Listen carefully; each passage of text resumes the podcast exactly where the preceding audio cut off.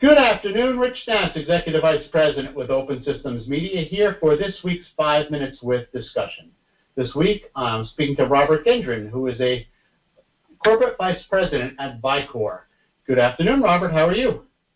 Oh, doing very well. Thank you, Rich. Good.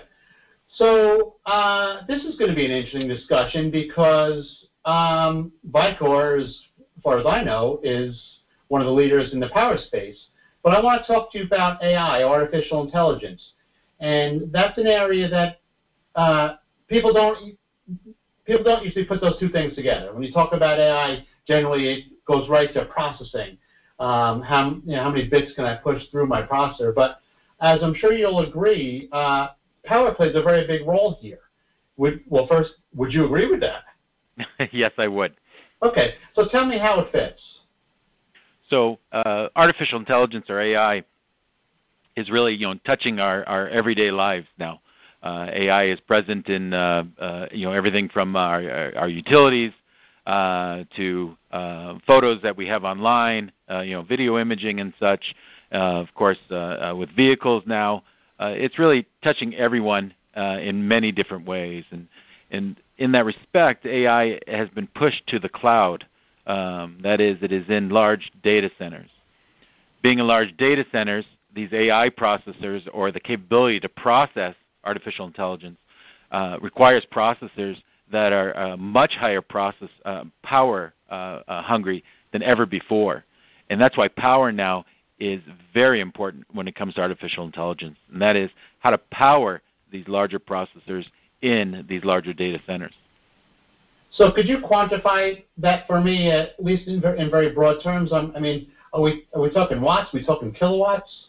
Yeah. So so to, to look at it from the, the from an individual processor first, if you think of like a um, a standard processor, com- you know, a computer processor or a processor you'd see in a server, we've seen currents increase from 50 to 100 amps to 200 amps and we've seen dramatic increases, though, as AI becomes present, where we have GPUs today consuming currents, that is, continuous uh, current consumptions of uh, 400, 500 amps, and peak current demands of over 1,000 amps. So there's been a, a dramatic increase in the current consumption in these processors, again, to support artificial intelligence.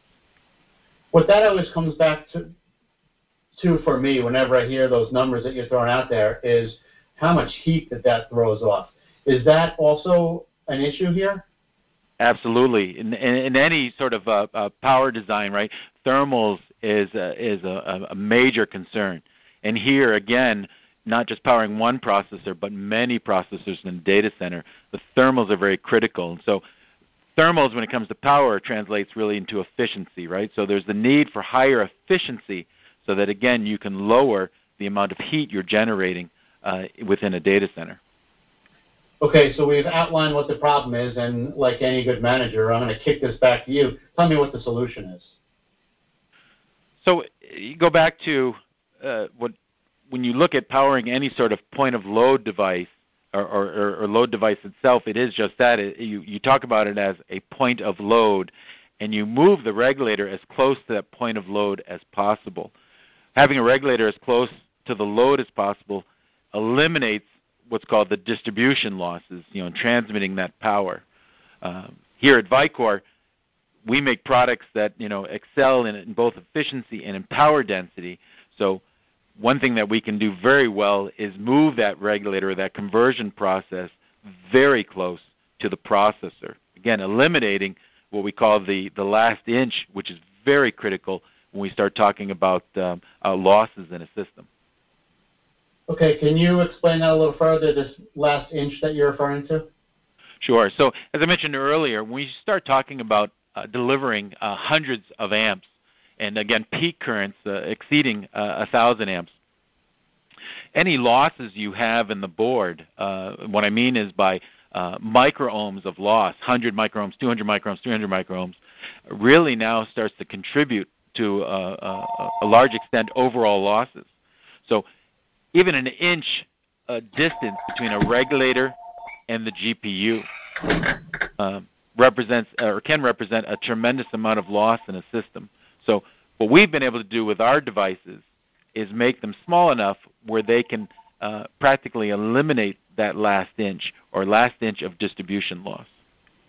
So obviously you guys are aware of this problem and are doing something about it, but is the general industry aware of this issue and are they looking for solutions?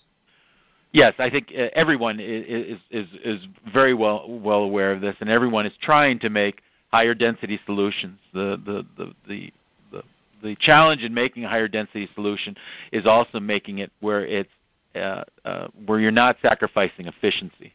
And uh, again, that's one of the values that we bring is that we're providing both a high efficiency and high density product. So you're not sacrificing either aspect of performance uh, when powering a, a CPU or GPU type device.